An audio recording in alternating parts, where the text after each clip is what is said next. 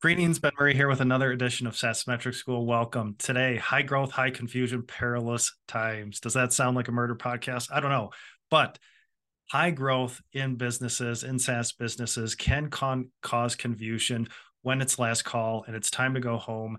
And we have to understand our financial profile because maybe cash is running out or we just need a better balance between profit and growth. So if we've been experiencing that high growth, we're looking at our revenue, looking at our SaaS P&L, and we just see that revenue going up and up, and that's great. And we've been hiring, but now we've got to understand the financial profile, that structure of our SaaS business to understand gross profit, to understand margins by revenue stream, to understand our OpEx profile. How much are we investing in R&D as a percent of revenue, sales and marketing, G&A as a percent of revenue? So as that revenue growth starts to slow, or maybe it's continuing at high growth, we still have to understand our financial profile because we've been focused on growth. We've been focused on revenue. We've been focused on hiring, building out the product, and we haven't focused on our financial infrastructure, which I get that makes sense.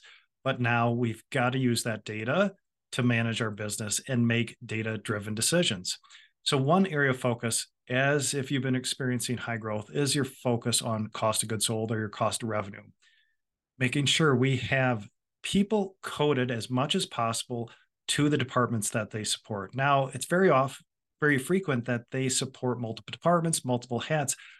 But when we look at our revenue streams, if we have subscriptions, if we have services, if we have variable revenue streams, we have to look at COGS and the people supporting those revenue streams. Otherwise, we don't know where to focus. Is our subscription margin low? high, services margin low, high, low, same thing with variable revenue. If we don't know that, it's very hard to focus and manage the scaling of our business to make the correct decisions based on our SaaS P&L. So look at your COGS departments, tech support, services, customer success if they don't sell, DevOps, and make sure we have people coded directly as possible to the departments that they support. Then we can tie these departments to the revenue streams to calculate margins by revenue stream. So very common. I see this in a lot of SaaS businesses as they're, as they're scaling. Now we've got to have a little bit more financial discipline in our business, and it's hard because our SaaS P&L is not set up correctly. Our people have been coded all over the place, and we're just not sure what's working, what's not working in our business.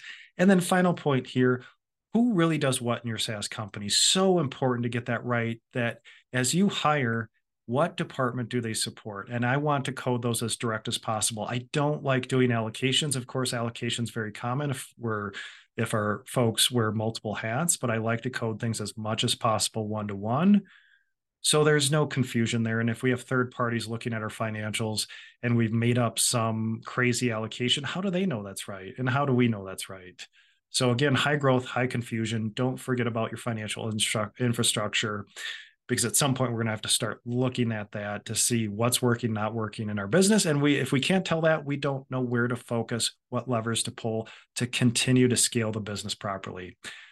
So hope you enjoyed the episode today. High growth high confusion. Thanks